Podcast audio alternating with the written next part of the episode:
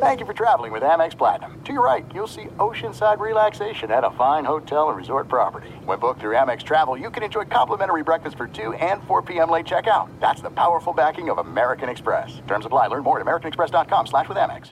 Live Nation presents Concert Week. Now through May 14th, get $25 tickets to over 5,000 shows. That's up to 75% off a summer full of your favorite artists, like 21 Savage, Alanis Morissette, Cage the Elephant, Celeste Barber, Dierks Bentley, Fade, Hootie and the Blowfish, Janet Jackson, Kidz Bop Kids, Meghan Trainor, Bizzle Fuma, Sarah McLachlan. Get tickets to more than 5,000 summer shows for just $25. Until now through May 14th. Visit livenation.com/concertweek to learn more and plan your summer with Sean Paul, Sum 41, 30 Seconds from Mars, and Two Door Cinema Club. You know that feeling when you walk into your home, take a deep breath, and feel new? Well, that's what it's like to use Clorox Sentiva. Because Clorox Sentiva smells like coconut, cleans like Clorox, and feels like energy. It'll elevate any cleaning routine to not just clean, but also make every room smell like a tropical coconut getaway. Discover how Clorox Sentiva's powerful clean and refreshing scents can transform your space. Get yours in coconut or other fabulous scents at a nearby retail store. The volume. Well, we're back with another week of football, and DraftKings Sportsbook is keeping us in the NFL action with great offers every single game day. New customers can bet $5 and get $200 instantly in bonus bets. Throw $5 down on any of this week's epic matchups to walk away with an instant winner. And DraftKings isn't stopping there. All customers can take advantage of 2 new offers every single game this September. So football is more fun when you're in on the action. So download the app now and sign up with the code Mannix. New customers can bet just $5 to get $200 instantly in bonus bets. Only on DraftKings Sportsbook, an official sports betting partner of the NFL with code Mannix. The crown is yours. Gambling problem? Call 1-800-GAMBLER or visit www.1800gambler.net. In New York, call 877-8-HOPE-NEW-YORK or text 877-HOPE-NY, 467-369. In Connecticut, help is available for problem gambling. Call 888-789-7777 or visit ccpg.org. Please play responsibly. On behalf of Boot Hill Casino Resort in Kansas, licensee partner Golden Nugget, Lake Charles, Louisiana, 21 plus age varies by jurisdiction, void in Ontario. See sportsbook.draftkings.com/football for terms for eligibility. Terms and responsible gaming resources. Bonus bets expire 7 days after issuance. Eligibility and deposit restrictions apply. This is Boxing with Chris Mannix. Oh, somebody punch him in the face. Anthony Joshua is a composed and ferocious finisher. Watch this. Andy Ruiz is the heavyweight champion. Hosted by SI's Chris Mannix. That was my moment. Now with interviews, analysis, and everything going on in the world of boxing. When you have talent, you are given another chance. Here's Chris Mannix. This is Boxing with Chris Mannix, part of the Volume Sports Podcast Network. We are live, as we often are, on AMP. Make sure you subscribe to the Volume feed on AMP, my feed on AMP, at Chris Mannix, to get the first listen of this podcast and all the Volume Sports Podcast. We've got a loaded show for you this week. Jim Lampley, HBO Boxing's lead play-by-play man for decades, Boxing Hall of Famer. He joins me, and my first question for Jim is, where you been? It's been almost 5 years since HBO went out of business. We haven't heard much from Jim Lampley over that time. We talk a little bit about the state of boxing broadcasting, and of course, we get into Canelo Charlo. Jim is doing some work for payperview.com during Fight Week, and will be doing some work live on Fight Night for them as well. But first, there is a lot of news in boxing. We had a significant development in the heavyweight division last weekend. We had a interesting card in Orlando, Florida this past weekend as well. And of course, we've got Canelo against Charlo. Big fight this weekend on Showtime pay-per-view. To talk about that and much more, I want to bring in Sergio Mora, former junior middleweight champion, DAZN broadcaster, reluctant friend of the pod. People can't see this, but Sergio signed onto the Zoom under the handle of indentured servant, which is his way of protesting the amount of times he does this podcast without compensation. Is that fair to say, Sergio?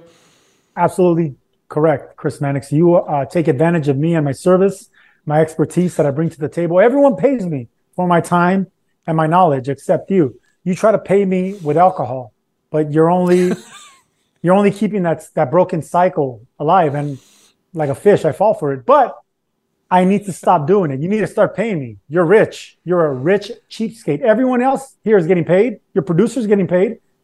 I'm not getting paid. Let me tell you something. Paying for you in alcohol is oftentimes more expensive than what it would be to pay you. I like fine wine, Mannix. I like nice stuff. If you're going to buy stuff, I'm going to take advantage of it. I'm sorry to say. I like champagne. We'll discuss. Real pain for my sham friends. You're one of them. All right. All right, Sergio, you and I were in Orlando to call the card headline by Richardson Hitchens and Jose Zepeda. I want to get into that. But first, earlier in the day on Saturday in the U.S., you had a fight between Zhilei Zhang and Joe Joyce over in the U.K. This is a rematch of a fight that took place months earlier that was stopped after Zhang busted up the right eye of Joe Joyce. I thought it was going to be a competitive fight in the rematch. I mean, Joyce was stopped on his feet in the first fight, but he wasn't knocked out. Instead, we had a one-sided demolition by a man that is fast becoming one of the best heavyweights in all of boxing. Third-round knockout for Zhilei Zhang against Joe Joyce. Zhilei Zhang is an incredible story. We've had a chance to call a few of his fights over the years. He's 40 years old. He was a silver medalist in the 2008 Olympics. He competed in 2012, turned pro in 2014 when he was in his late 30s or early 30s. And now, Sergio, here he is. And at worst, Zhilei Zhang is the fourth best heavyweight in the world. Where did this guy come from? I mean, what is your take on the rapid rise of Zhilei Zhang? Well, he came from China, and that's why we never heard of him. I mean, but he was an Olympian, silver medalist. Joe Joyce was a medalist as well. These are two big men with a lot of experience. So they have that backing. They have that pedigree. So it's no surprise that once they do face each other, we're seeing knockouts. These men know how to punch. I was surprised that Zhang was able to do it so quickly and back-to-back against one of the best heavyweights in the world. A big juggernaut of a fighter. I mean, these are massive men, Mannix, 6'6" plus, 250 plus. It only takes one punch. That's the good part, you know, for fans, for you, for me. It's going to end in a knockout. That's why everyone loves heavyweight boxing. But what you hate is these guys just don't take more than one punch mostly because they're not accustomed to getting hit by that big of a fighter. Another thing that I want to touch on here, Zhilei Zhang, if that's how you say his name, the Big Bang, he's 40 years old, and it looks like he's still in his prime. You know, it looks like he's still in his heavyweight prime. Like he still can knock out some of the best. Heavyweights have an advantage other fighters don't. They could fight until their late 30s. They could fight later into their career because they don't expend that much energy. They can fight behind a jab. It ends in one punch, usually a right hand. And that's what we saw with Zhang, a big right hook from a southpaw. One of the most dangerous weapons in any boxer, any weight class, is a right hook from a southpaw. I say it all the time because you don't see it coming from the left-handed stance, and look at how Joe Joyce responded to it.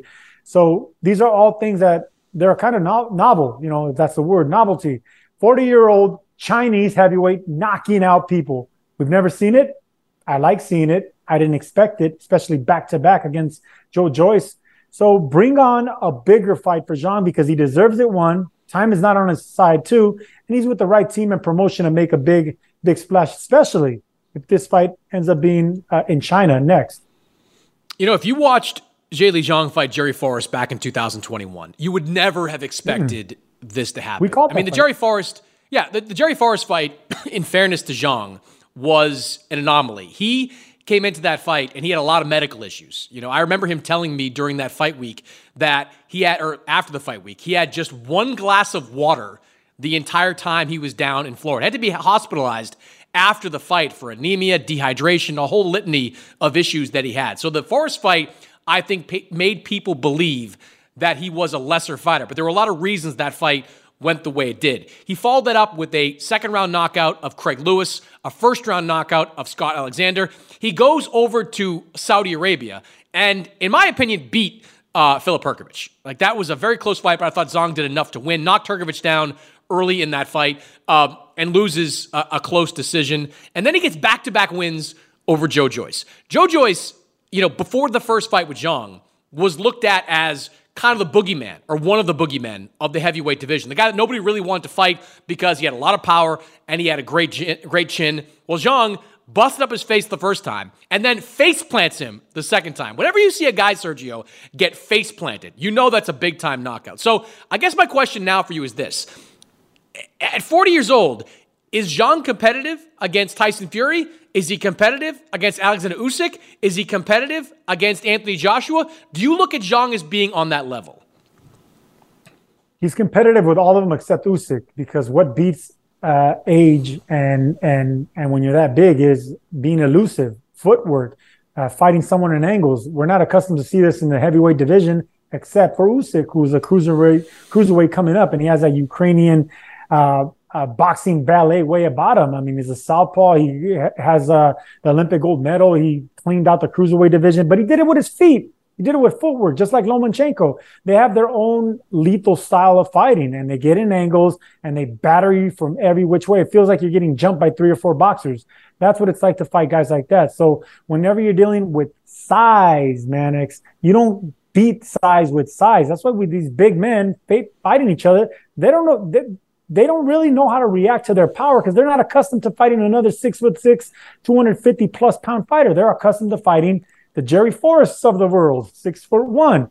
And, you know, credit to Forrest. He did his thing there. But, yeah, normally 6'2", 6'3", that's a normal heavyweight, 6'4", maybe. 6'6", I mean, and plus, yeah, anomaly. I'll use your word. It's unheard of. So these guys aren't accustomed to fighting each other. They're accustomed to fight, being the big man and having the size advantage. So they're now just barely growing accustomed to that. Zhang, on the other hand, like I said, he has that Olympic experience. So he's fought every which way, every which style. So did Joe Joyce, but they didn't fight each other in the amateurs. They didn't fight each other in where it should matter, because one punch is only going to change it. And we saw it with Zhang. I mean, the big puncher, both hands, and it comes from that southpaw style. So you don't even see that right hook coming. It was vicious. Yeah, he broke the face of Joe Joyce with straight left hands in the first fight. Then he knocked him out with a right hook. I mean, he has got a great diversity of skills. There's no question about that. Fury Usyk, I think is likely going to happen sometime next year. I think they've made enough progress in those talks to make me believe that's going to happen. Anthony Joshua's got a plan. It doesn't sound like that plan includes fighting fighting Zhilei Zhang. So I guess the question is, what is the big fight out there for him? And one fight I'd be really interested in seeing Zhilei Zhang in is against Jared Anderson. Jared Anderson, of course, undefeated heavyweight with Top Rank. Right now, Zhang has some kind of contractual agreement with Frank Warren. Frank Warren, of course, does a lot of business with Top Rank. They've got an alignment there. I would love to see Zhang against Jared Anderson. Jared Anderson has been looking for a big fight. Zhilei Zhang has an interim title at the heavyweight division.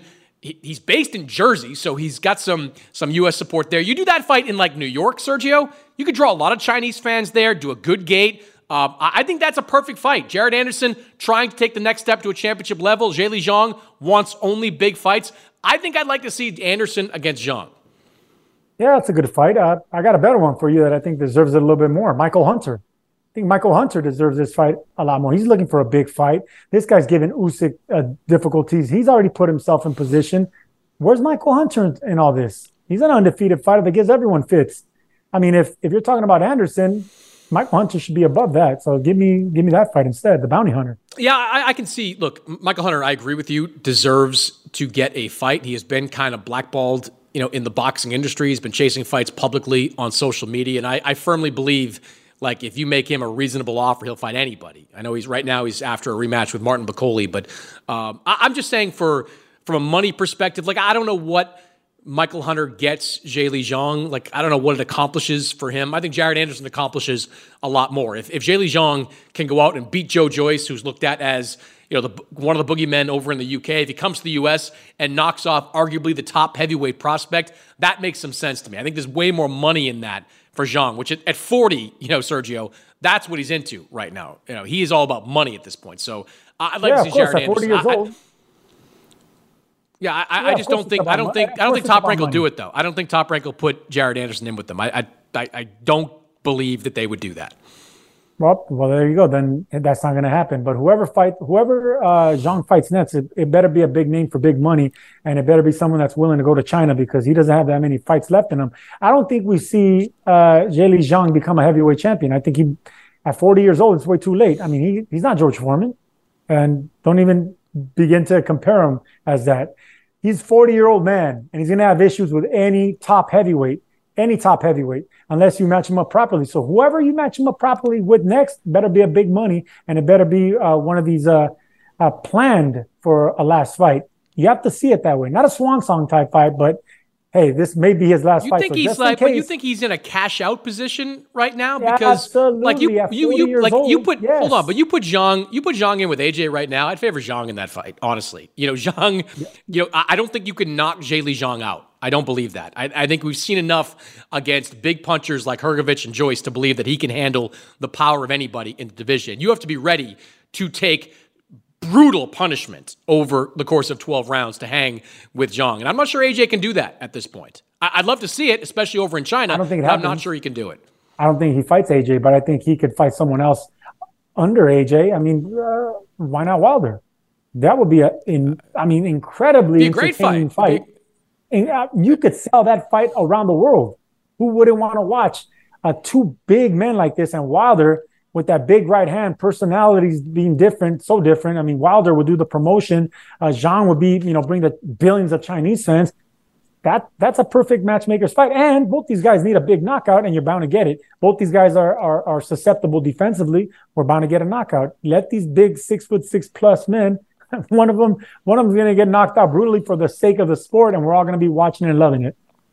That's another great fight, too. I'd love to see it get made. But again, I think Wilder is still trying to make a fight against Anthony Joshua. I'm just trying to be realistic with what could be next for Zhang. And if Jared Anderson, who I think is going to fight coming up in the next couple of months, if he is available early next year, I would love to see Anderson against Zhang in New York early next year. All right, let's go back to the card that we were on this past weekend in Orlando, Sergio.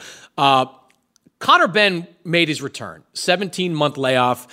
He returns against Rodolfo Orozco and gets a 10-round unanimous decision win. This fight was contested at 154 pounds. There's certainly a lot of controversy around Benn coming into this fight. The idea that he should be fighting was in question. Benn, of course, is not past all the issues he has that date back to the multiple positive tests for clomiphene in the buildup to the fight against Chris Eubank Jr. He was technically clear to fight. Like, that is true. The state of Florida had the right to license him because there was no suspension over in the UK, and the Association of Boxing Commissions, after receiving a negative VADA test, took Conor Benn off their suspended list. So he was technically allowed to fight.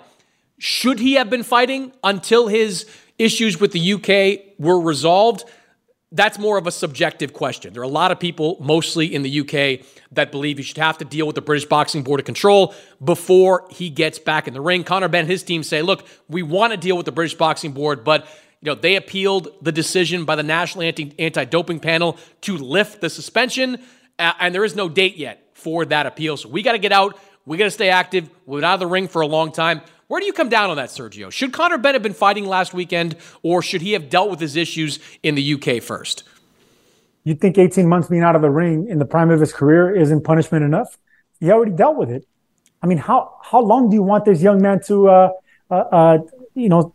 be punished for something that, I mean, yeah, it's a terrible thing what happened, but he's making a case for himself, and there's a case against him. I'm not a judge or jury, nor am I going to attempt to defend one side or the other. But whatever did happen is he already served his punishment, not only by the court of law, by the court of public opinion, but the court of law and the commission. He hasn't fought. So they had to go around the world to find a loophole. And it took, of course, Florida to give him sanction that. Texas probably would have done it. Any other state would have done it. Another country would have done it. But it happens all the time. Whenever you have a name, and so many people hate that name, and you can't get a license. You're bound to find a license somewhere. There's a loophole. Whether he did it or not, like I said, I'm not going to touch on that. That's up to you and other writers and other opinions. Me as a fighter, let the man fight, man. He's 20, what? He's in his mid-20s. He's in the prime of his career. Attention, popularity, prime money-making years. You don't punish that man for how long do you want him to punish for? How long do you want him to be on timeout? It's ridiculous. I mean, was it proven? Yes. Did he get busted? Yes. But did he say his piece? And was it beyond a reasonable doubt? Was there other people that could say maybe that could happen? I mean, I'm not a judge or jury, Mannix, and don't try to hang me for my opinion either. All I'm saying is, if he did it, he served his punishment. If he didn't do it, man, the kid needs to fight. The kid needs to make a living. It was emotional seeing that interview that you and him had, because I was sitting in on it, and I was just feeling for him, man, because I've been stretches of inactivity longer than that purposely, not because I couldn't fight, because I like fun. But on the other hand, it sucks, man, being inactive like that, because when you come back, you don't have that confidence. You don't have that timing. You don't have that killer ability that I'm going to go walk straight through this guy. It's, I got to get past the cobwebs. Do I have enough conditioning to go to the end? How are people going to look at me? So many things running through your head. Ben already got his punishment, man. Let him move on. Let him continue on his journey, right or wrong, whether you think he did it or not. Doesn't matter. You're not the fighter. You're not the one having to make a living. That's it. Let him fight. And he did. I think what people want is an adjudication of this. They want a public resolution to this one way or the other. As far as punishment, I tend to agree with you. Even if Conor Benn did what he is being accused of and what there are positive test results for, he has effectively been suspended for a year. The positive tests came to light for the Chris Eubank Jr. fight in, what, late September, or early October? I think it was late September of 2023 or 2022, and Conor Benn returned to the ring in late September of 2023. That is effectively a one-year suspension. For some context, you look at Canelo Alvarez. When he tested positive for clenbuterol, the Nevada Commission gave him a 6-month suspension for that first offense. More recently, Michelle Rivera tested positive for multiple banned substances. He was given a 6-month suspension as a result of that. Generally speaking, at least in the U.S., these yield like 6-ish month suspensions. So Conor Benn, in a way, exceeded that. You know, he wasn't formally suspended, but he exceeded what the usual punishment has been for him. I think people just want to see resolution. They want to see Conor Benn, the British Boxing Board of Control, the UK Anti-Doping Agency. They want to see all these parties sit down in a room and get on the same page one way or the other, where there is a statement, there is a punishment, and we're all moving on from there. So I can certainly see both sides of it. You know, I can certainly understand people saying Conor Benn shouldn't fight until the UK stuff is resolved. But at the same time, give me your opinion. Well, what do you think? Look, I was fine with Conor Benn fighting for two reasons. One, I do think he has served his time, and I've said that on previous podcasts. I also think while the BBBOC and UKAD have appealed the decision to lift the suspension, which was lifted back in July, there's no date for that appeal. And if you're kind of sitting out there in limbo, I think you have the right to kind of move on. If you are cleared to fight, I hate using that phrase because Eddie Hearn used that phrase all the time. But if you are cleared to fight, you have the right to do it. I mean, Florida was going to license him. Damn right. The Associated Boxing Commissions didn't suspend him. You have the right to do it. So if he's, you know, eligible and does not have a date for that appeal, I think he has the right to fight. Now, I take a lot of issue with some of the stuff that Conor Benn has done, specifically how his stories seem to be shifting, and he has been unwilling to be as transparent as humanly possible. He's got this 270-page report. Very few people have seen it. He was standoffish with the British Boxing Board, with UKAD early on. He wasn't, you know, he wasn't revealing all his information to them. Like, there was a lot of missteps along the way. But the reality is Conor Benn was suspended for, effectively suspended for a year, and he was eligible to fight in Florida. So I just didn't have an issue with him getting in the ring on that, especially since he was VADA tested before and I believe after, and took all the Florida tests that went along with it. So I didn't have an issue with that. So listen, one more thing here. The perfect example in whether right or wrong and people wanted a fighter not to face. Muhammad Ali, right? When he didn't want to go to the well, I wouldn't go there. Hold on. I wouldn't go there. Listen to me. 3.5 years. No, I'm not comparing the two. I'm just saying that was the face of nobody wanting him to fight because of whatever he did, draft dodging. It wasn't being an American. But looking back, he looked at like a hero. But 3.5 years out of his prime, Mannix, and he had to go to Atlanta, Georgia to go fight Jerry Quarry. I mean, you took the greatest fighter of all time's prime. So all the people that were against that, and now if you look back, Ali's a hero. But all the people in that time, they're like, what the hell, man? He shouldn't be fighting. He's anti-American, this, that. It's wrong, man. There's two different sides. And if the court of law, if you find a loophole, I don't care where in the world, if you find a loophole and if you're on parole and you're able to be free, you do what you got to do to survive. You do what you do to get paid, especially when you're a young man in your prime, because there's no looking back in retrospect saying, oh, well, maybe that was the best thing for him then. Or no, it doesn't work that way. You got to move forward. And that's what Conor Benn did. I think there are zero similarities with Ali, just to be clear. I understand what you're saying. Time off. The face, the face of suspensions. That's the one that people think. But Ali was a victim in a way in all that. I don't think Conor Benn. Not at the time. He was hated, Mannix. He was hated. He was hated, but he was standing on principle. He was hated by his own people. That's all I said.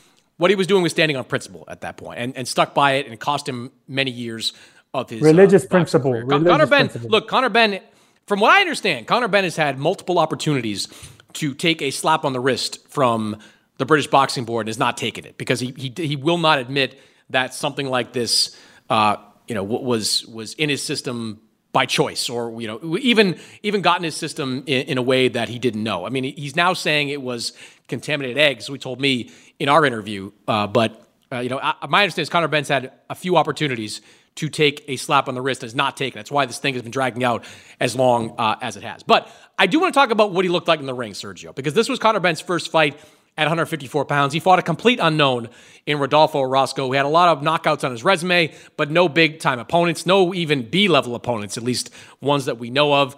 He goes the distance with Orozco, hit Orozco with everything but the kitchen sink in that fight. Through all his power shots, nothing seemed to faze, or very little seemed to faze Rodolfo Orozco. What did that tell you about Conor Benn and his future in weight classes above 147 pounds? Look, I think Conor Benn looked really, really good, even without the knockout. I think he looked sharp. His legs looked good. He didn't look rusty. He didn't look timid to get punched.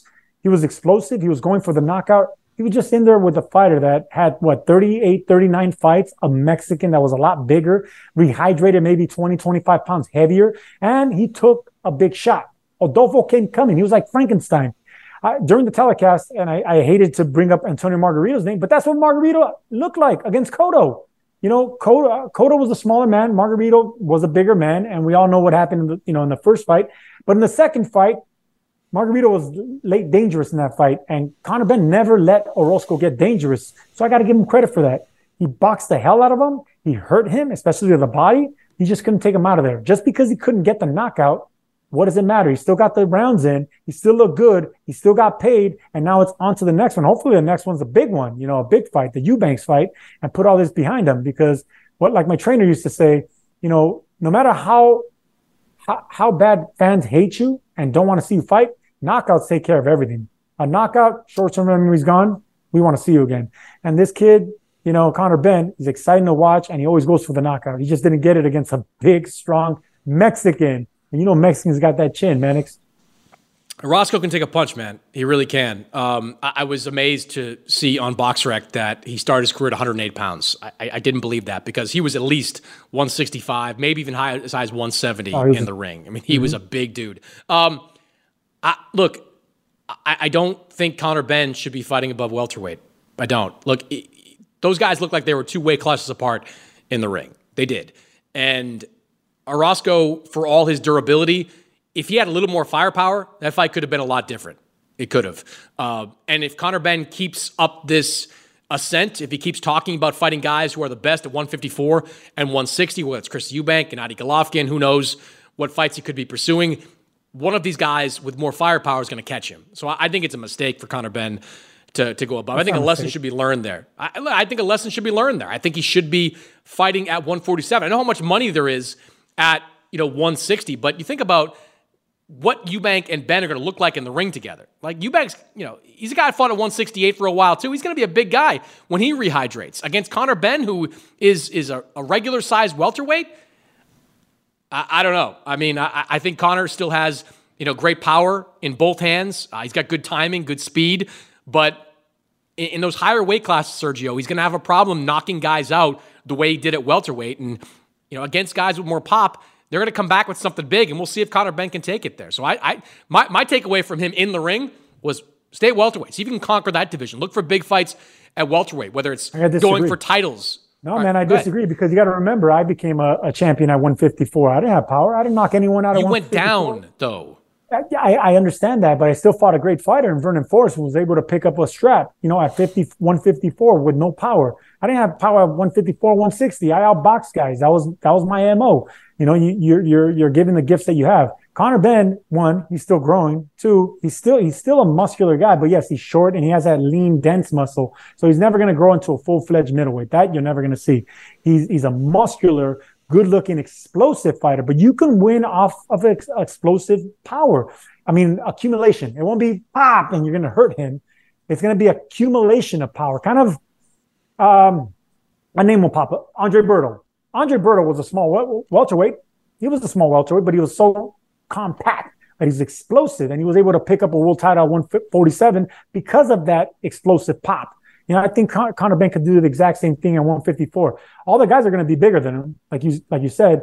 But this guy's a hell of a fighter. He knows how to power box, and just because he doesn't bring that power to 154 just yet, he could still be explosive enough to bust guys up and still get wins and TKO wins at that.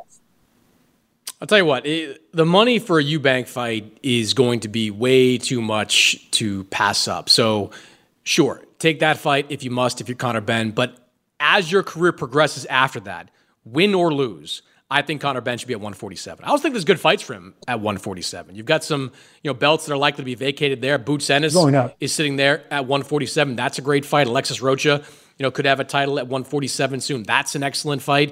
You've got some opportunity there if you're Conor Benn to collect some titles and have some significant fights in a weight class that you are better suited for. To me, it's a simple take the money. Okay, let me one more thing. I love those fights. Virgil Hunter, Alexis Rocha, plenty of big, young, strong names. It's not going to be for a title, but it could be an eliminator, and it'll be for big money. So yeah, if he is going to stick around. Oh, Conor Benn could. I mean, I think, not to get off track here, but I do think that there's no chance that Terrence Crawford defends those titles against anybody not named Errol Spence anytime soon. I don't think Spence is going to take it at 147 either. So, these will be fights for at least vacant belts that will eventually become full belts. So Conor Benn can fight for titles right now at 147 if he chooses to go that path. All right, top of the card, Sergio, we had Richardson Hitchens, a young prospect in the Matchroom stable, taking out Jose Zepeda. 12-round decision, lopsided decision for Richardson Hitchens, who is a terrific boxer. There's no question about that. Jose Zepeda had 3 losses on his resume coming into that fight, but he had never been dominated in the way that Hitchens dominated him. There was no question about Richardson Hitchens' talent coming out of that fight. The questions came about whether or not he needs to be more entertaining. This was something that Eddie Hearn said to him in the ring, right after the fight, said something to the effect of, you got to give it a little bit more, especially towards the end of that fight. As you said, you were a guy that didn't win with a lot of power. Do you believe Hitchens has to do more at the elite level?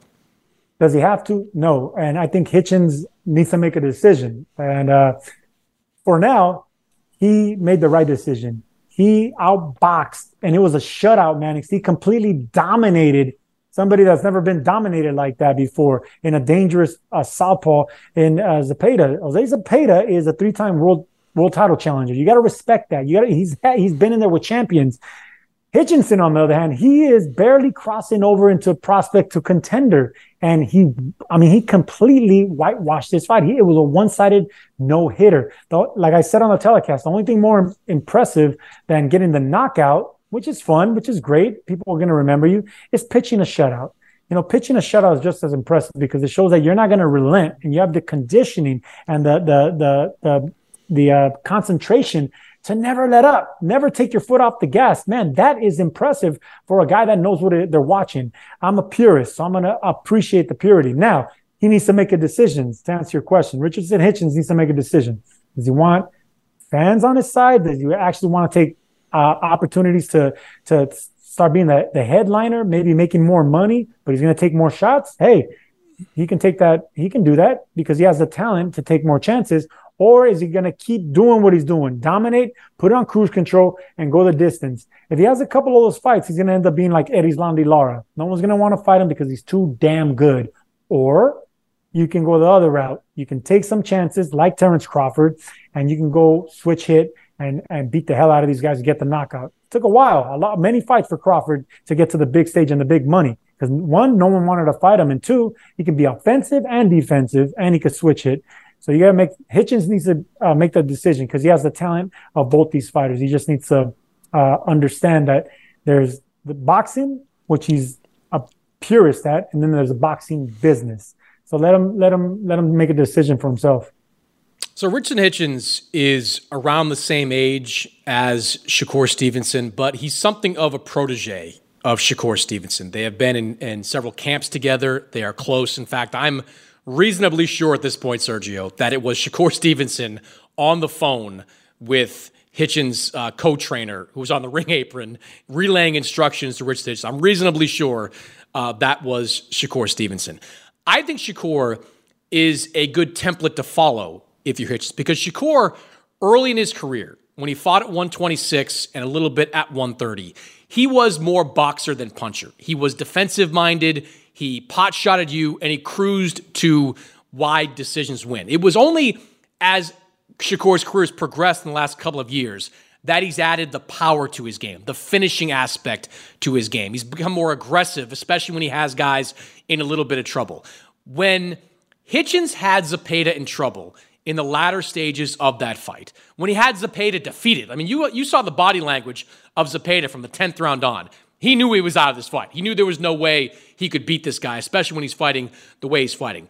That's the opportunities I'd like to see Hitchens take to step on the gas. There were a couple of times, Sergio, 10th, 11th, 12th rounds, where you saw Zepeda a little bit on the ropes, a little bit tired. If Hitchens had stepped in there and started to throw some punches, because he does have good power. This is not a guy without power. He has real power. If Hitchens had stepped in then and thrown some shots, I think he could have gotten Zepeda out of there. And that, to me, is the next evolution of Richardson Hitchens. I don't expect him to change his game, become a brawler, and just start throwing right hands recklessly. I expect him to fight that way. But when he sees opportunities in the middle or the second half of fights, he's got to take them. He didn't take that opportunity that I thought was there for him against Jose Zepeda. As he goes forward, I think he's got to start to take them because it's going to be very hard for Matchroom to get guys to want to fight this guy. Right now, Hitchens is inside the top 7 in 2 of the 4 sanctioning bodies. The only way he's going to get a big fight is if a mandatory challenge is called and he's into it that way. Because otherwise, nobody in their right mind is going to sign up to fight that guy. So I'm fine with him fighting this particular style. It's just when you get to the latter stages and you see a guy hurt, you got to jump on him. Hitchens didn't do that in the fight against Zepeda. He's got to do that moving forward. You and Todd Grisham said the exact same thing when we were calling Devin Haney fights. Every single time Devin Haney fought on our card, one of you guys will bring up, does he need to take more chances? Does he need to go for the knockout? He has guys hurt and he lets them go. He's on top of the world now, Mannix. He's number one. He's pound for pound ability. This guy's getting millions and millions of dollars. His dreams have come true. Doing the exact same thing he's been doing, boxing all the way to the finish line. He's still not knocking him out. What changed? Now he's a top dog. Nothing changed. So I'd argue Haney goes for it more than Hitchens does. But he's not getting it. And he has all the ability in the world to go after it, and he doesn't go after it. We don't know that yet because he hasn't fought those type of fighters. All I'm saying is he's not excited. So excitement only goes a certain way. You know, a boxer has a short window to make a lot of money, to make the most amount of money in that short amount of career. One hiccup and you're taking 2 or 3 steps back, not only in your career and in money. You don't want to do that. Look, James Kirkland and Alfredo Angulo, 2 of the most exciting prospects coming out of HBO. Everyone wanted to see it. see him fight this guy, this guy, this guy. Where are they now? They never picked up a world title. They didn't make the money they should have, but they almost killed each other for the excitement of you and everyone else. Where are they now, Mannix? Where are they now? You think excitement got them to where they should have gone? Hell no, man. Excitement, forget about it. Make a career. Well, there are opposite sides to that argument. I mean, Gennady Golovkin had a phenomenal career. He was a very exciting fighter in the ring. Arturo Gatti had a phenomenal career. He was a very exciting fighter in the ring. For every example you use of heavy-handed guys that had short careers, I can certainly give other examples of guys with pop that had long careers. And again, I'm not talking about Hitchens becoming Kirkland or becoming Angulo. I'm talking about when you see an opportunity, go for it. Don't just go in with a game plan that you're going to follow no matter what. If you see a guy that has looked like he's given up, and I thought Zepeda, 10th, 11th round, looked like he had given up. There was a moment, I think they were right in front of us, where Zepeda looked rocked, he looked hurt, the referee was nearby. I would have liked to see Hitchens jump on Zepeda then. With those opportunities, you got to take them. If they're presented, you got to take them. You can't just cruise these decisions when guys are giving you a chance to stop them. That's my only point on that. I think he's a great fighter, going to be very tough to beat with that style, but when you have an opportunity to go for a knockout, you got to go for it. All right, last thing I want to get to, Sergio, because we have a huge fight this weekend. Undisputed 154-pound champion, Jermell Charlo, will be moving up two weight classes to face Canelo Alvarez. I know I'm going to get called a hater for this, but I have been on record as saying I don't think this is a competitive fight.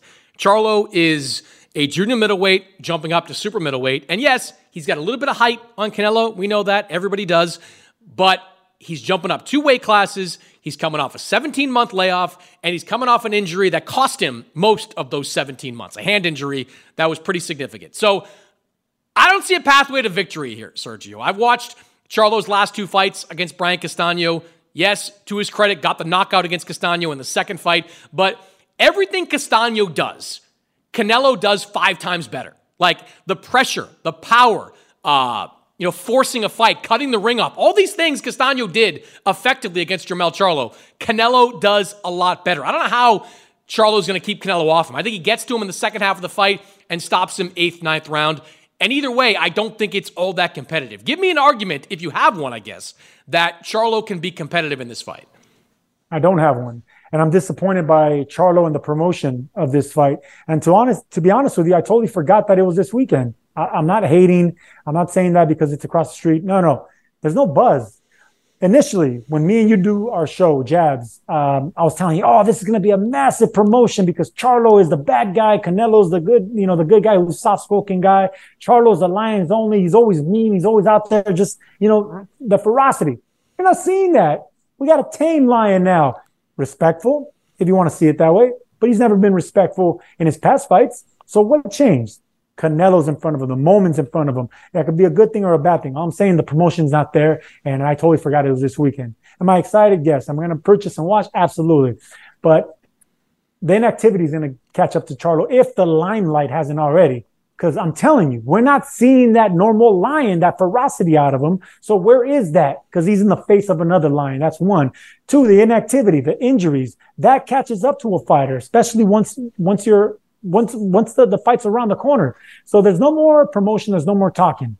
Whatever they did already, it's there now. It's time to fight. I think Canelo ends up stopping Charlo.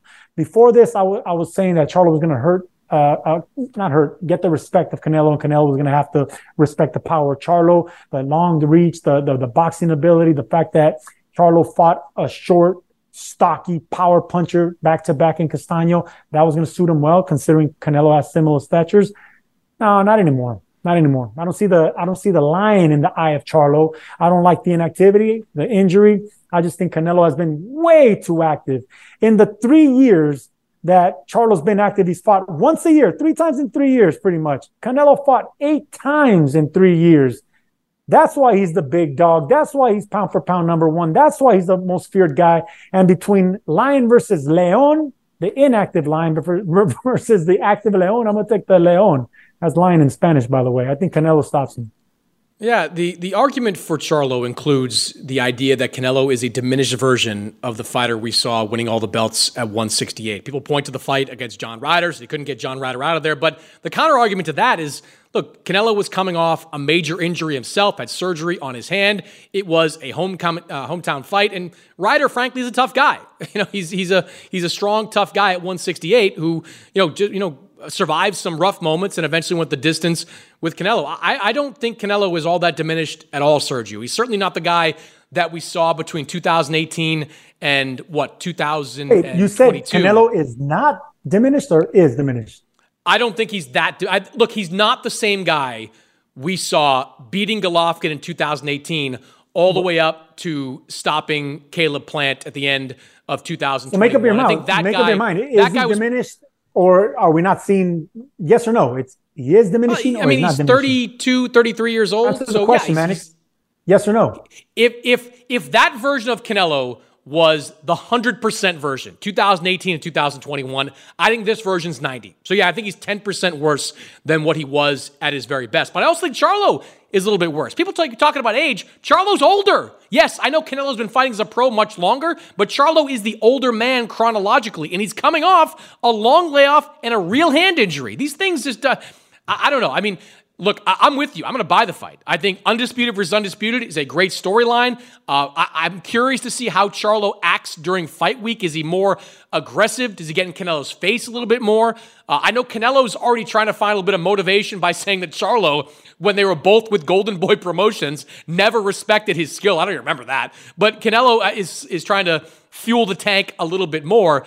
So maybe Charlo, gets going during this fight week, but even if he does, I don't see it. I don't see Charlo being able to keep Canelo off him. Castagna was all over Charlo over the course of their two fights, and Canelo will do the exact same things but better and comes into it with an absolute granite chin. Canelo cannot be hurt. Not by Jermell Charlo, at least. He went 12 rounds with Dmitry Bivol. He went 36 with Gennady Golovkin. He has been in with some big punchers at super middleweight and above, and he's taken them all out. Or he's taken most of them out, I should say. So I don't see hurting Canelo as being an option for Charlo. I think Canelo does what he does. He hunts him down, eventually gets him in the second half of this fight.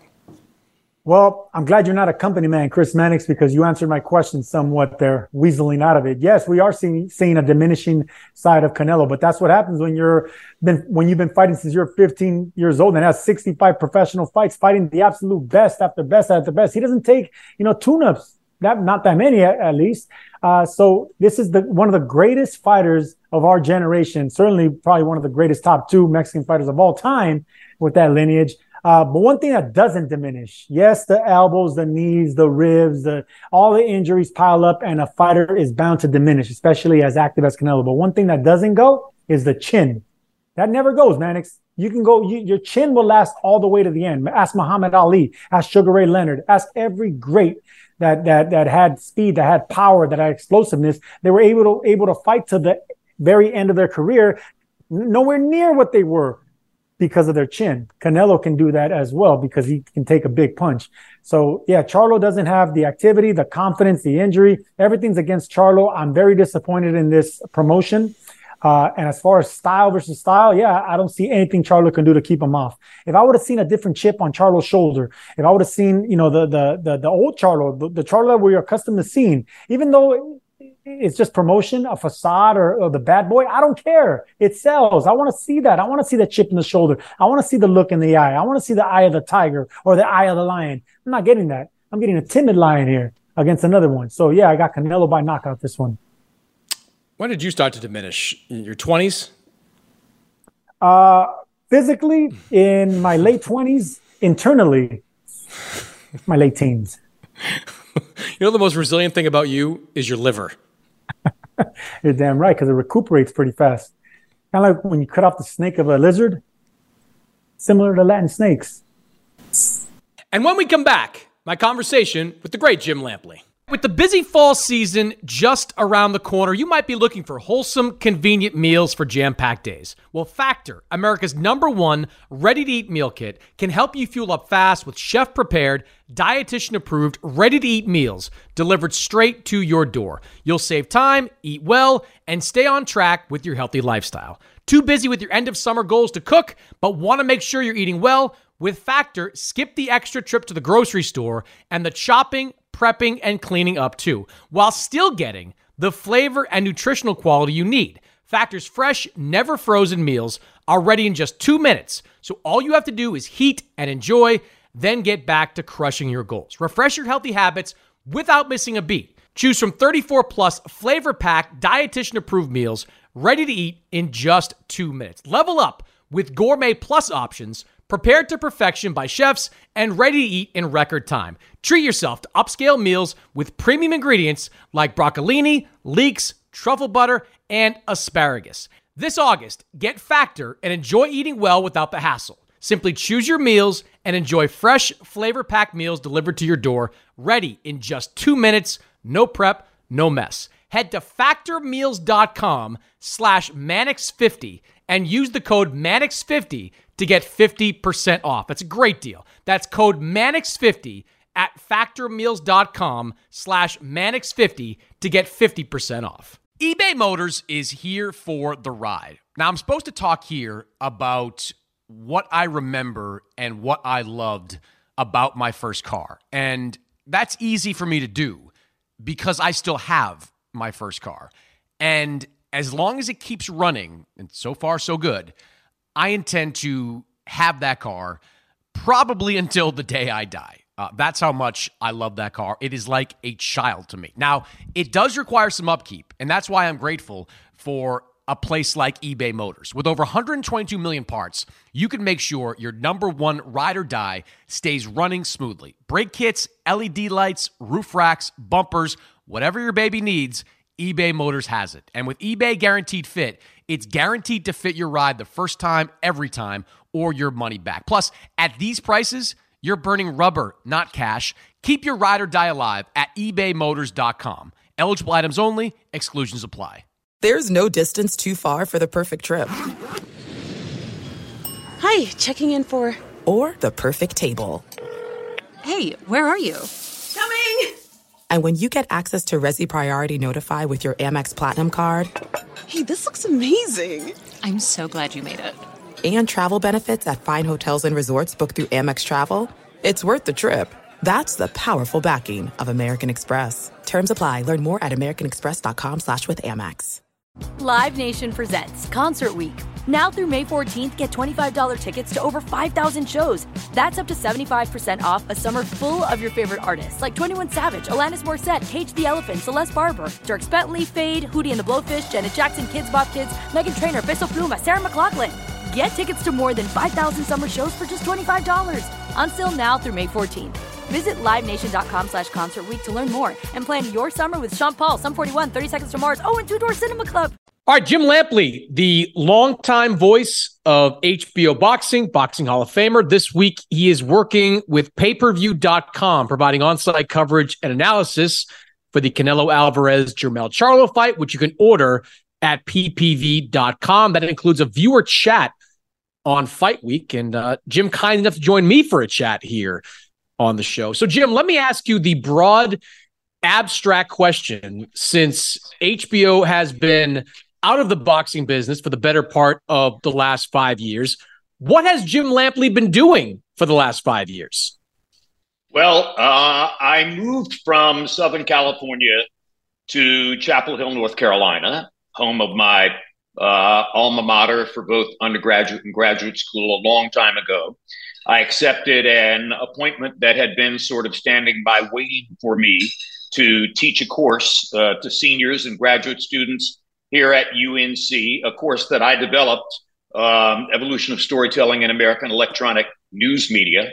Everybody expected me to teach something with regard to sports. I didn't, but I did have a background as a news anchor and a news commentator, so I wanted to talk about what I thought was a more important topic going forward. I was in the midst of my first semester of teaching Communications 490 when COVID hit. A variety of things happened all at once. It was a whirlwind. And my wife, Deborah, and I wound up staying here in Chapel Hill for that period of time, purchasing one apartment that later became a larger house and sort of putting down new roots in Chapel Hill. We still go back to Southern California to visit family, but now we are residents of Chapel Hill. I taught my course for 5 semesters until it thoroughly exhausted me. And at the moment that I chose to take a semester off, suddenly out of the blue emerged the opportunity to do ringside chat for ppv.com. And now I'm headed back to a prize fight for the first time in almost 5 years, which is kind of a startling phenomenon that it took this long for such an opportunity to come along, and that I filled the time so continuously during the time that it wasn't happening. But I did keep watching fights, paying attention to fights, etc. So I'm not totally out of the loop, just out of practice as I get ready to come back and do something new that I haven't done before. Typing observations into a text screen, trading observations with Lance Pugmire, whom you know very well from Los Angeles Times, and answering questions from viewers if they want, while watching Canelo and Charlo fight. It's wild that it's been 5 years. I mean, you're a man that, you know, at least once a month, probably twice or more, would spend your life on the road or ringside, you know, calling a broadcast. In those 5 years, how much have you missed boxing? A lot.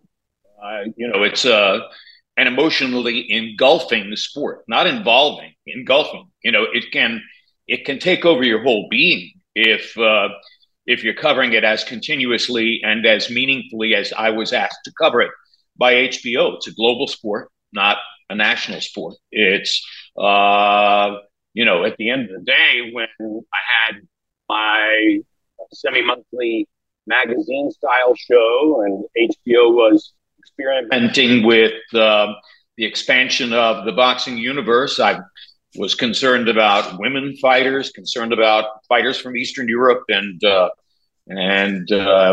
Western Europe and various countries all around the globe, along with American fighters. It was a vast informational landscape to stay up to date with. So therefore, to have it go away and not have the need to pay attention and keep up with all that, I'm just glad that my course, Communications Overnight, was challenging enough that it filled the gap in a lot of different ways. And I wound up being completely involved in something else. And of course, involved in life in Chapel Hill, you know, making new friendships on the faculty, getting in touch with people I hadn't seen in 40 years, going to the basketball and football games, having pretty good seats, sometimes sitting with the chancellor, et cetera, et cetera. It's all been really rewarding and lots of fun, and everything I sort of dreamed would be the case if I happened to come back and live in Chapel Hill. So back in 2019, you were scheduled to call the Teofimo Lopez-George Kambosos fight for Triller when that fight was ticketed for that platform. Obviously, for other reasons, that fight fell apart. It was pushed to the fall. Matchroom picked it up, and Triller has phased its way out of boxing. What happened with you and Triller? Because that seemed like something that could be just more than just one fight for you to be back in boxing. Do the one fight.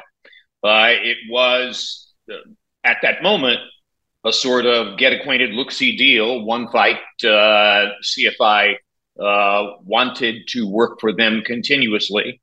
Teofimo got sick, and the fight came down. Eventually, Triller asked me to go to Miami to cover Evander Holyfield versus an MMA fighter. I know nothing about MMA. I've never immersed myself in it. Yeah. Max Kellerman was an MMA expert. I admired that about him. I didn't have the bandwidth. So I said to Triller, it's not valid for me to go and cover that fight. I don't know enough about the person that Evander is fighting or the life that he's been living to be a competent blow-by-blow commentator for something like that. Eventually, for a variety of reasons, I was really glad that I didn't go.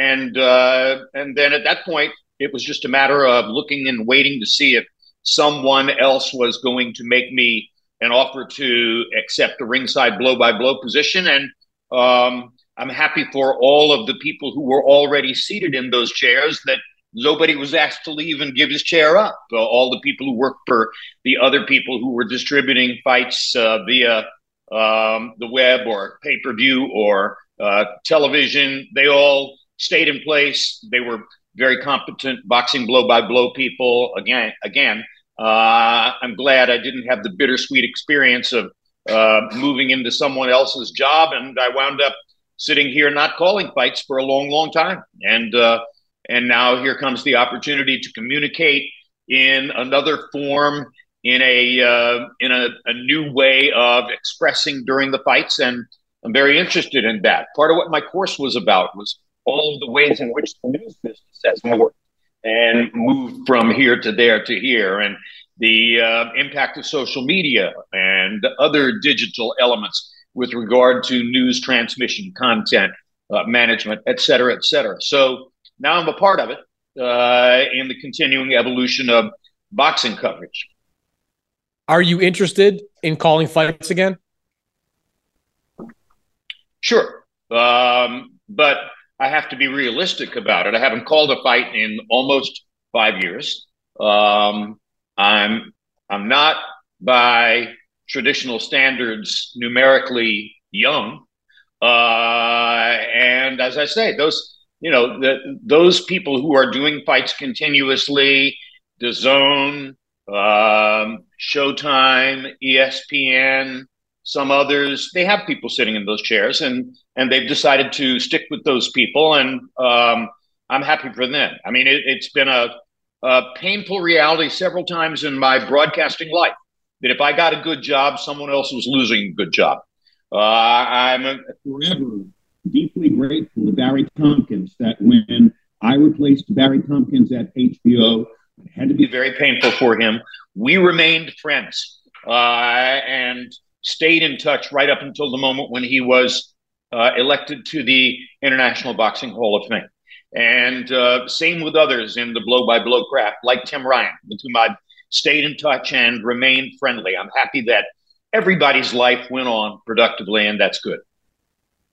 So for most of your time calling fights with HBO, HBO was by far the most powerful broadcaster. In a lot of ways, a singular broadcast. There were some competitors, Showtime, especially towards the end, but HBO was the Goliath in the industry. Over the last 5 years, kind of what have you thought as you've seen the fluctuation in the number of broadcasters that have gotten in and in many cases gotten out of boxing? It's been a swelling of broadcasts from NBC, Spike, Bounce, Fox, to a decrease in the number over the years. What have you kind of thought as you've seen the number of broadcasts kind of grow and then shrink over the years? I've thought if it's confusing for me, it must be confusing as hell for viewers and fans of the sport. And I think it probably is. I think that a lot of people, even executives for some of these entities that have set their foot into the water and then sometimes pulled back out, I think they failed to properly recognize the difference between boxing television and other kinds of sports television. You deal with the NBA.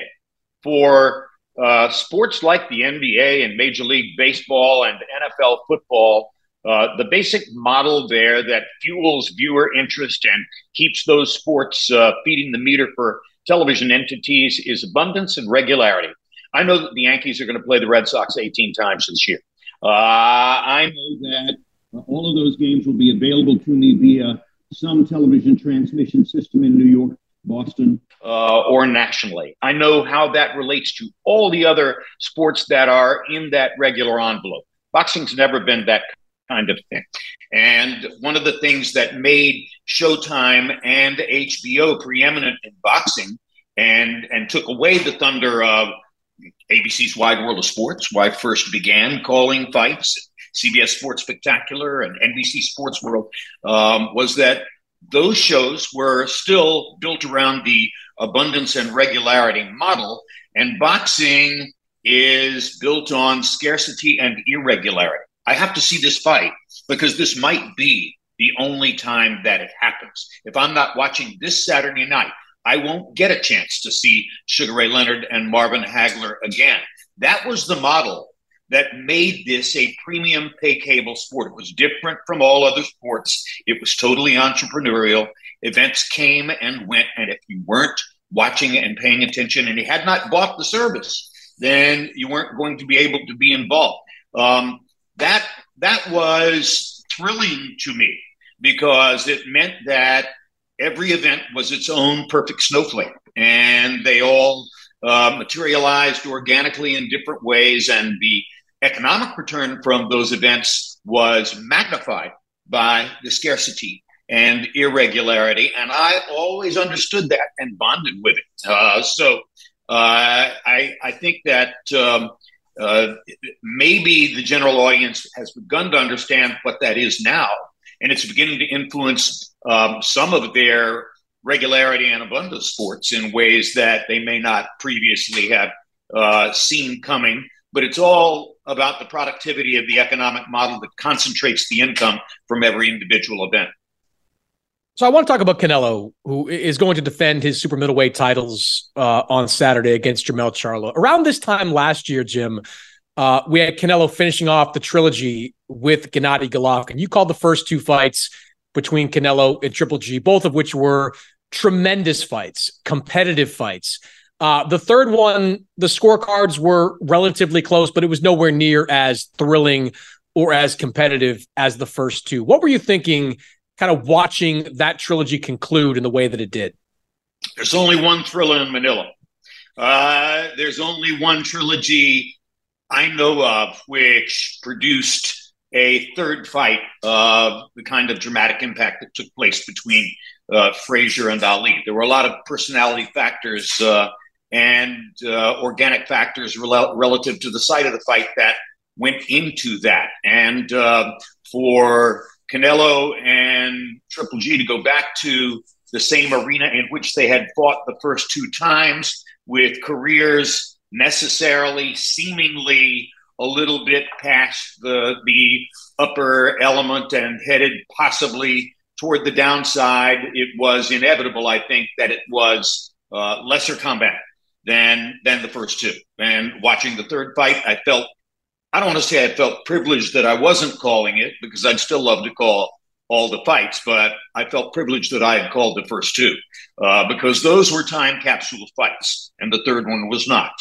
And I think a lot of what we're looking at with Canelo next Saturday night in Las Vegas is, or this coming Saturday night in Las Vegas is, where is he now?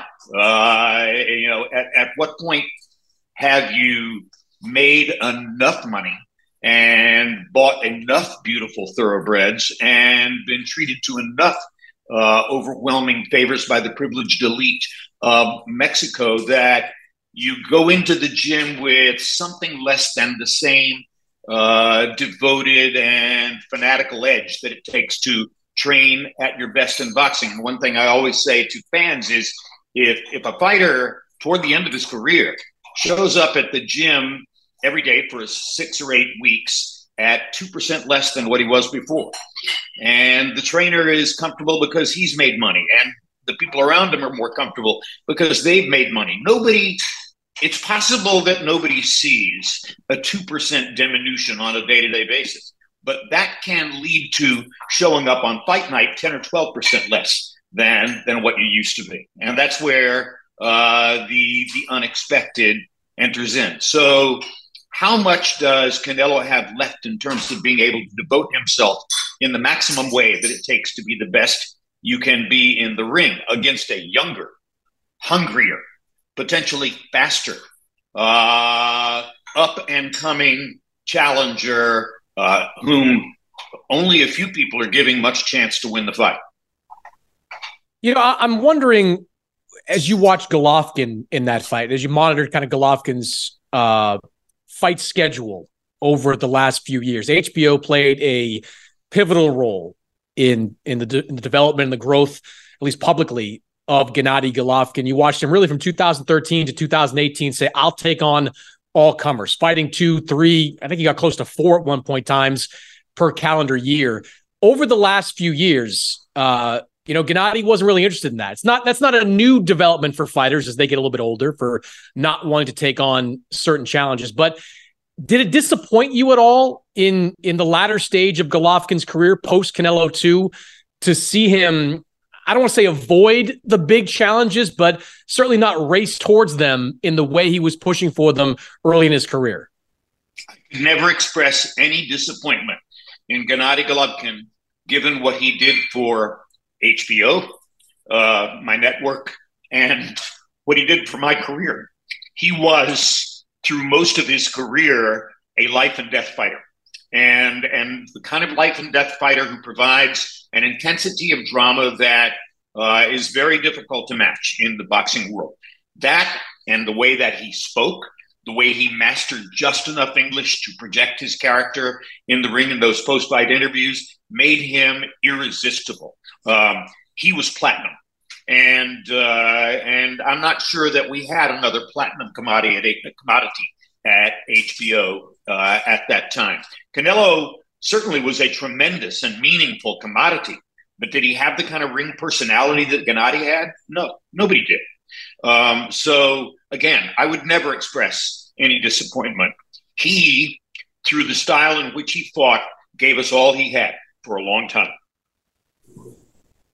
So you mentioned how so few people are picking Jermell Charlo in this fight, and I'm in that same boat.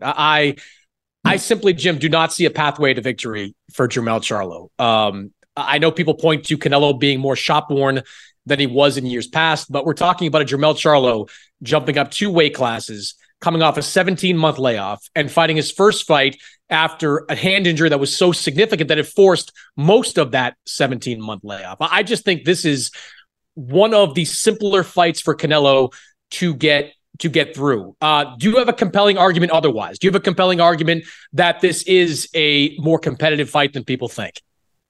I wouldn't call it a compelling argument because everything you say is true. But I would call it a time-honored argument because boxing is, as Larry Merchant so frequently said, the theater of the unexpected. And again, we don't know everything at this moment about the circumstances of Canelo's psyche and, how much he's been satisfied by his experiences having gotten to the top. Is he possessed of an overwhelmingly deep hunger to get back to number one pound for pound, which requires that he wins this fight and then somehow sets up an opportunity to fight Terrence Crawford? Because let's face it, the road to pound for pound number one now goes through Omaha, Nebraska. And is he possessed of that? Or is he fighting to pad the bank account a little bit more and add a little bit more to his unique Mexican legacy and stamp himself one more time as possibly, take your pick, the greatest Mexican fighter of all time, which is a unique identity in the sport? If that's enough for him, then again, I don't know what happens in training. And Jermell Charlo is talented. Jermell Charlo is quick. Jermell Charlo can crack, especially with the left hook.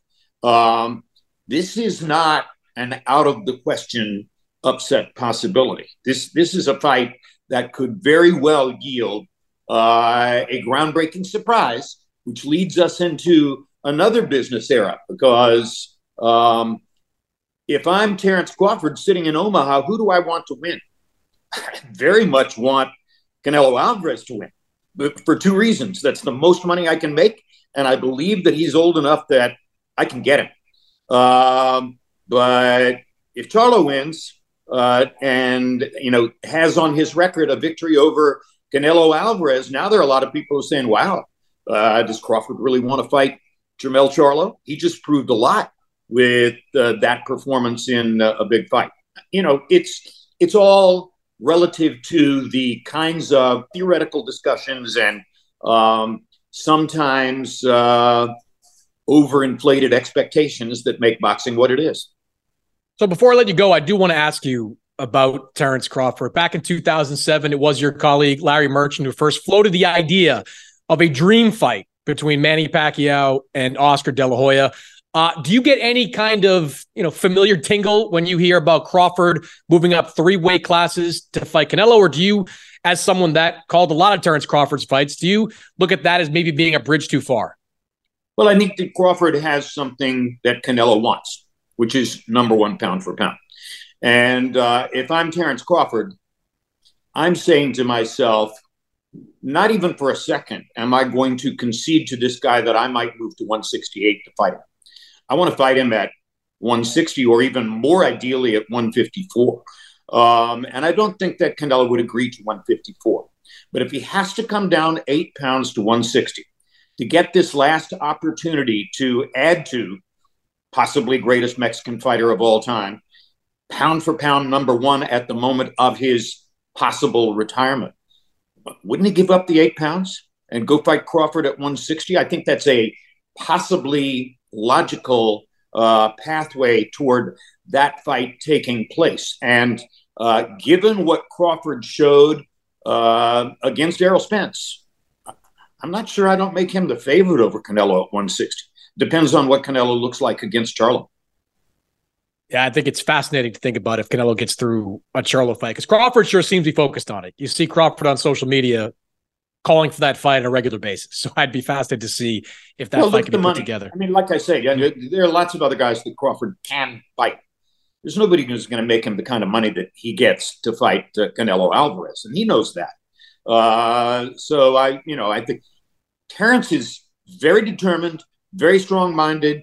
Terrence runs his deal. Terrence gets what Terrence wants in most instances, and he is a uniquely talented, in the current framework, balanced counterpuncher who can put superpower on counterpunches in a way that most fighters can't. He showed that against Spence. Jim Lampley, check him out all week, Fight Week on site in Vegas, doing work for payperview.com. We'll also be doing a live chat during the fight on payperview.com, the live stream there. Jim, always good to talk to you, man. Hope you enjoy your first fight week in a while. All right, Chris, and let me know when you are here in Chapel Hill to look at Elliot Cadeau or Armando Bacot, and I'll be happy to line you up and take you out to dinner, all right? Absolutely, it's a deal. All right. That's it for this week's episode. My thanks to Sergio Mora and Jim Lampley for joining the show. As always, subscribe, rate, review this podcast on Apple Podcasts, Spotify, wherever you download podcasts. And I'll see you next week. Live Nation presents Concert Week. Now through May 14th, get $25 tickets to over 5,000 shows. That's up to 75% off a summer full of your favorite artists, like 21 Savage, Alanis Morissette, Cage the Elephant, Celeste Barber, Dierks Bentley, Fade, Hootie and the Blowfish, Janet Jackson, Kidz Bop Kids, Meghan Trainor, Bizzle Fuma, Sarah McLachlan. Get tickets to more than 5,000 summer shows for just $25. Until now through May 14th. Visit LiveNation.com/Concert Week to learn more and plan your summer with Sean Paul, Sum 41, 30 Seconds from Mars, and Two Door Cinema Club. There are some things that are too good to keep a secret. Like how your Amex Platinum card helps you have the perfect trip. I'd like to check into the Centurion Lounge. Or how it seems like you always get those hard-to-snag tables. Ooh, yum. And how you get the most out of select can't-miss events. With access to the Centurion Lounge, Resi Priority Notify, and Amex card member benefits at select events, you'll have to share. That's the powerful backing of American Express. Terms apply. Learn more at americanexpress.com/withAmex. I'm so excited to tell you JCPenney and country music singer-songwriter Walker Hayes are partnering together on a new limited-time men's collection for the everyday guy. What I love about Walker Hayes is his laid-back nature. He's a family man, and being a country megastar while also having 7 kids, he likes to keep his style cool and casual. This new collection is perfect for the guy living the t-shirt life or someone wanting some fresh options that feel just as good. It's easy to wear, affordable styles that celebrate the ultimate family man, along with the quality, durability, and sensibility dads appreciate. Available online Saturday, May 4th at jcp.com and in-store Thursday, May 16th. Just in time for Father's Day. Limited time only. JCPenney, make it count.